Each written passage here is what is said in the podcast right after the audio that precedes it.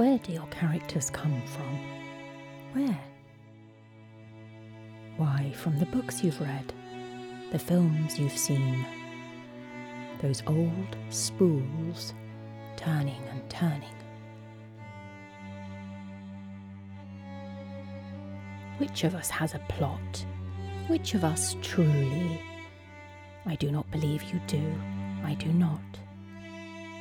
You go to bed and read your mystery because you do not have the courage to ask what it is you do not know. What it is you do not have.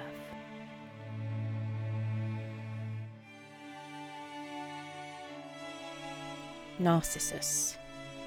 Did he know how to love? Where was his heart when the weather turned, and the gaze that has fed him turned to face another?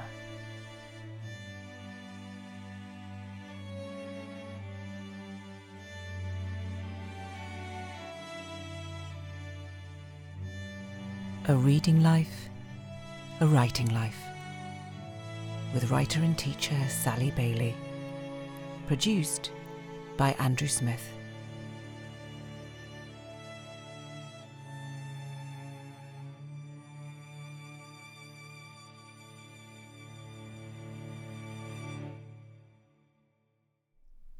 It's dawn. I'm looking out of my porthole. Looks very much like a stained glass window in a church. It has that devotional feel about it, my boat in the morning. Feels like a chapel.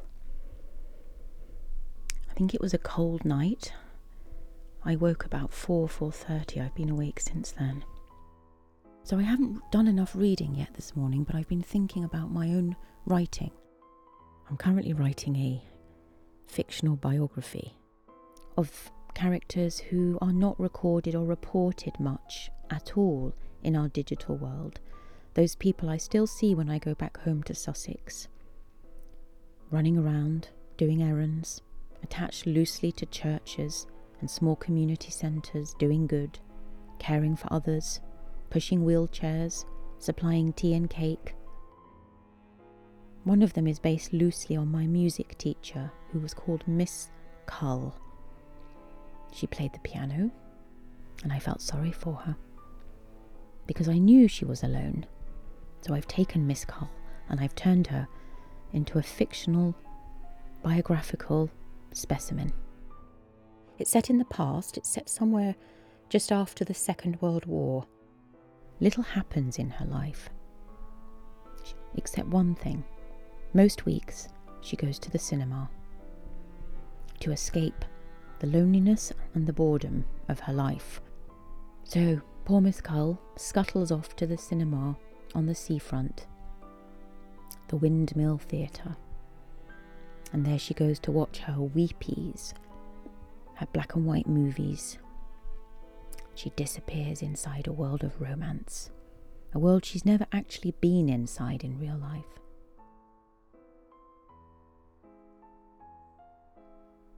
It's a depiction of loneliness, and it came out of the period of lockdown, when all of us were living through screens, zooming one another, not touching, not seeing in real life, in the flesh, never hugging, never holding, with large gaps of social distance between us.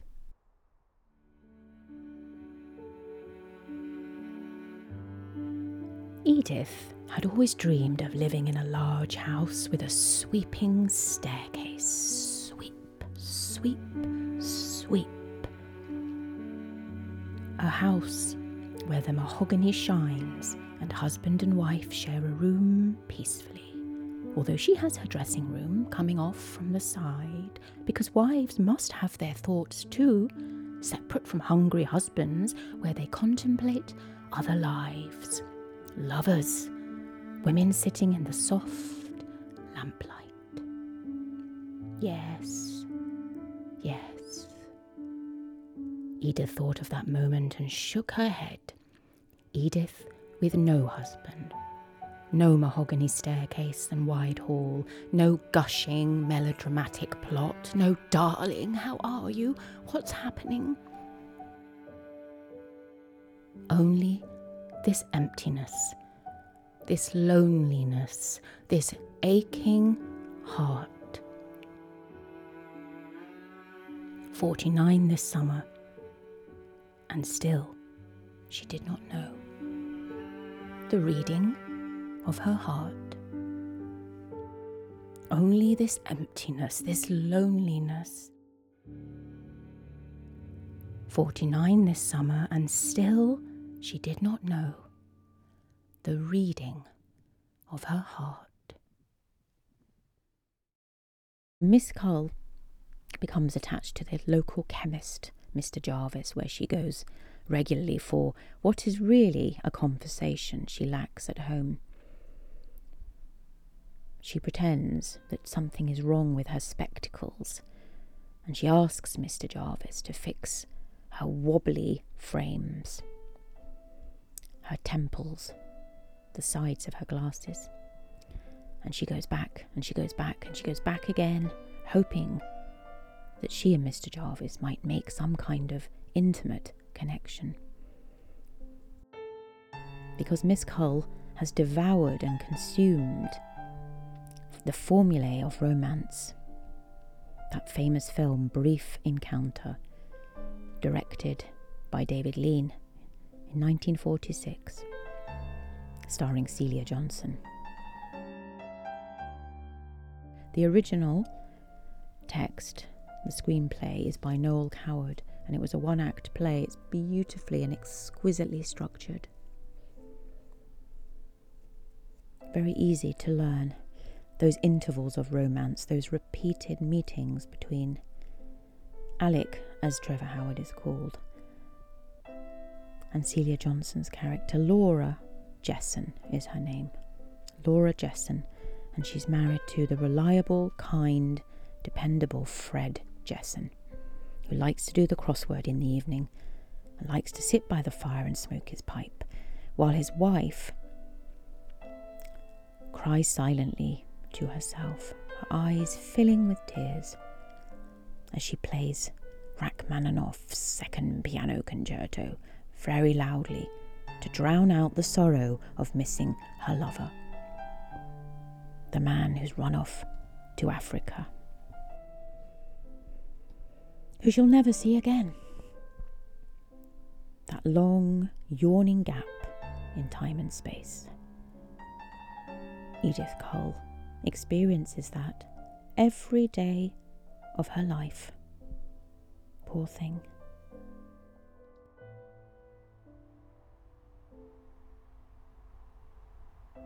So much of the book revolves around Edith imagining herself starring in the films that she goes to watch, and the Windmill Cinema, an old windmill, um, is, is really in some sense her, her private passion. It's the space where she goes to feel more deeply, to cry with her handkerchief clutched in her hand, to drop tears, to, to feel with the characters that she watches on screen. Edith merges with those characters on screen and imagines she is one of them. So as the book progresses, as my book progresses, Edith becomes a star on screen in her own mind.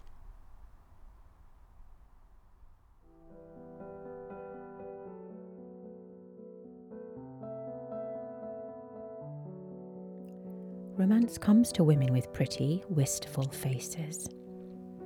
Romance comes to the woman with the wide moon face and the large saucer eyes. She looks so sad, and sadder when the Rachmaninoff played. It worked her up into a frenzy, those keys soaring inside her head, inside her heart, at the thought of never being able to see him again. Her lover, her lover. At the thought of her husband sitting by the fire waiting for her to return, the thought of the man she could not call her lover, she could not call him her lover. Running after her in the wet streets, desperate to ask her to return, her lover, her lover. So many thoughts, she ran with so many wild and painful thoughts, and Edith's heart beat harder when the piano rippled up and down as though it was going to break her heart, her heart, her heart, her heart, her heart, her heart.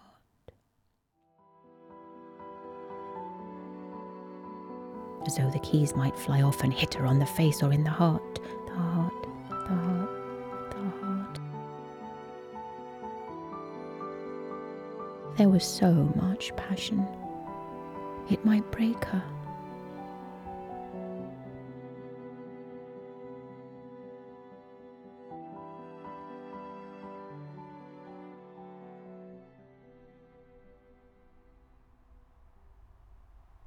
Pond life, that light and dark pond, those endlessly distracting shadows, the consumption of screen life, because my book is really exploring how we survive lives on screen as writers and readers. How can we possibly continue to do the deep work, the deep, murky, submerged work of the unconscious mind, from which I think most of my imagery comes. It arises out of this pond, so to speak.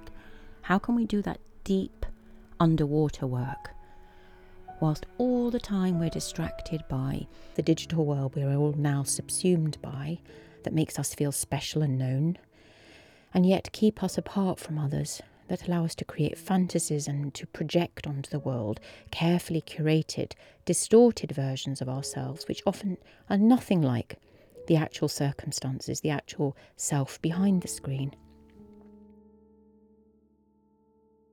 This morning I've been fighting a battle with myself to switch my phone on and off, really. It's bombing its way into my consciousness, into my concentration.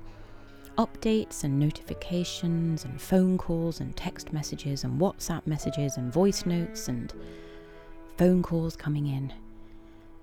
And if we switch our phone off, it seems to me that all hell, a, a quiet sort of hell breaks out. Where were you? Why weren't you on? Where's your phone? Why aren't your, where's your phone? Why is it not on? et cetera. And I want my concentration to be as smooth as that river surface, that glassy surface outside my window, or my glass pane. I don't want it to be interrupted, the pane of my window, I mean. So there's this love-hate relationship with my phone, which I'm sure is familiar to many of us at the moment. You know, I want to throw it in the river.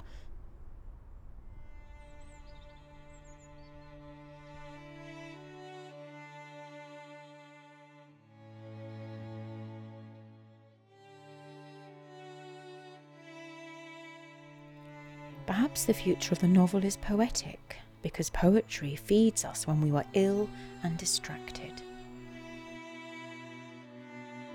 And we are all ill. We are all distracted. Our lives have made us so, from gazing too long at ourselves and others. Narcissus. Did he know how to love? Where was his heart when the weather turned, and the gaze that has fed him turned to face another?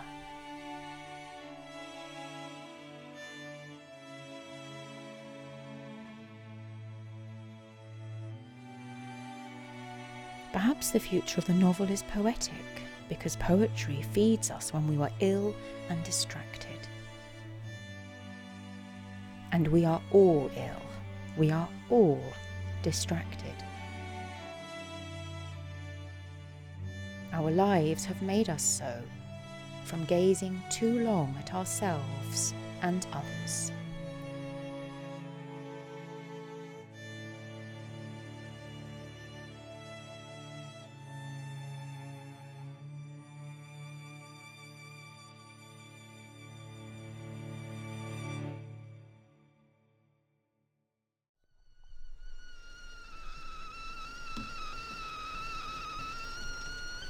There's the kettle.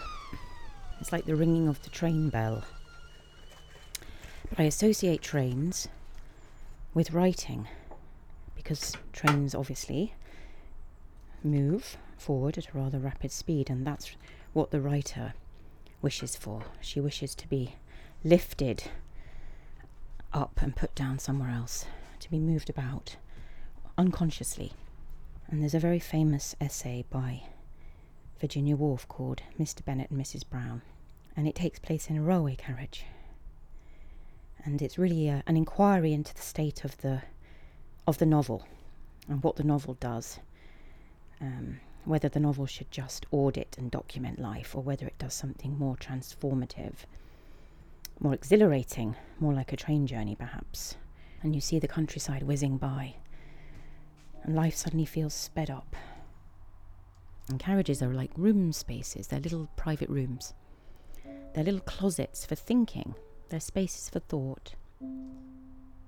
And this is something I've been holding in my mind as, as I've been writing my new book.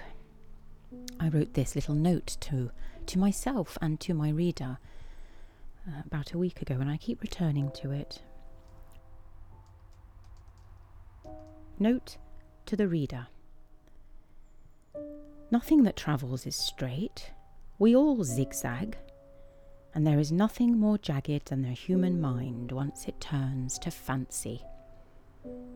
Samuel Taylor Coleridge said this in his famous definition of the imagination, in his Biographia Literaria. The fancy, he reminds us, is whimsical, unreliable, and associative. It runs hither and thither, doing what work it pleases, and leaving out what it doesn't. Fancy prefers to play.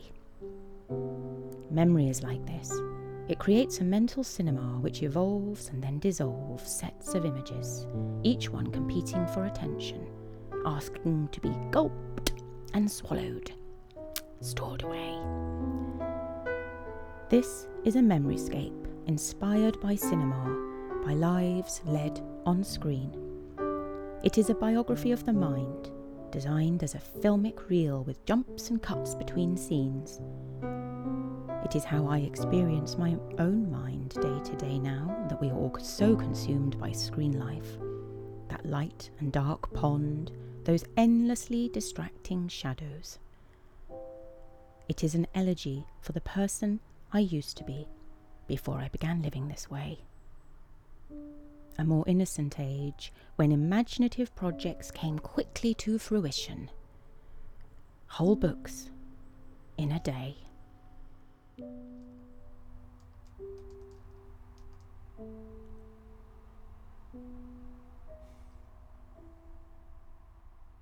I have the image of another character in my book, Pond Life, who's the counterpart to Edith. Her name is Dorothy, and she's grander, she has more money, she's the lady of the manor. She has in her garden an urn, a stone urn or a vase, where we imagine something is buried. Her past, her grief, the child she may have lost. It's never said directly, but it's implied. In some sense, Dorothy, my character, is in a state of grief and loss, um, and in a trance state, really, behind her stone wall. And Dorothy begins to emerge from her state of grief by beginning a new project, which is what I suppose all writers must do, or all artists, keep going, making new things. She decides to have a pond built in her garden. And a pond man arrives mysteriously. He's recommended to her husband Henry by Mister Jarvis at the chemist. So he comes along and builds Dorothy a pond, and she starts to fall in love with him, at least to become entranced by his mystery and his mythic nature. She has no idea where he comes from. She has no idea who he is. He barely speaks. He just looks, observes, and does the work he's asked to do.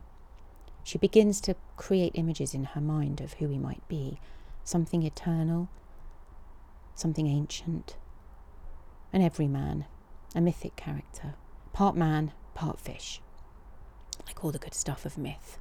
He goes under the water to, to see how deep her pond is. After all, he's built it, he must know the dimensions. Dorothy's pond becomes a place for her to muse upon the afterlife, to pass beyond her current life, to create more space for herself, for being in the world. It's a place too where she projects. It's her cinema space. It's her screen space. Edith has the Windmill Theatre on the seafront, and Dorothy has her pond with her yellow lilies. And that's one of the tropes, or the metaphors, or the figures of pond life, is this idea of submergence, of underwater life, of invisible natural life that goes on all around us, that we do not see, that we do not know, but nonetheless is there, and nonetheless is in danger. Edith dreams at least three times in the case of pond life, and in her dreams she learns things about herself and others that she wouldn't otherwise have access to in the daily world of polite, genteel, provincial life.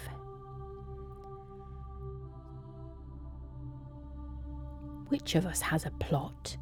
Which of us truly? I do not believe you do. I do not. You go to bed and read your mystery because you do not have the courage to ask what it is you do not know. What it is you do not have. Edith knew that Dorothy Fortescue, for that was her name, possessed all the mystery. With her high manor wall, her devoted husband, her sources of help. People will always pay attention to Dorothy, inquire after her health, when what they mean is her fortune, her wealth. While Edith's life has always lacked biography, only loneliness, so ordinary and drab, so ordinary and drab, Edith Cull, a cliché. No one cares to conjecture. Edith is spiralling inwards. She is wandering in the dark. Where is she? Where is she? Where are you, Edith Cull? Where are you? What happened to the last few years, dear?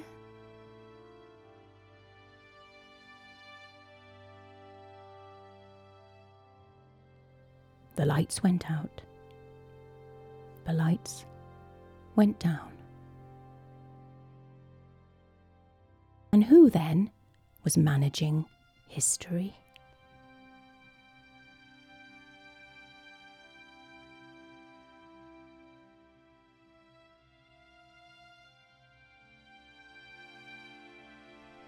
Thank you for listening to A Reading Life, A Writing Life, with writer and teacher Sally Bayley. Produced by Andrew Smith. If you've enjoyed this podcast, please like it, give us a review, or mention us to friends or on social media. Thank you.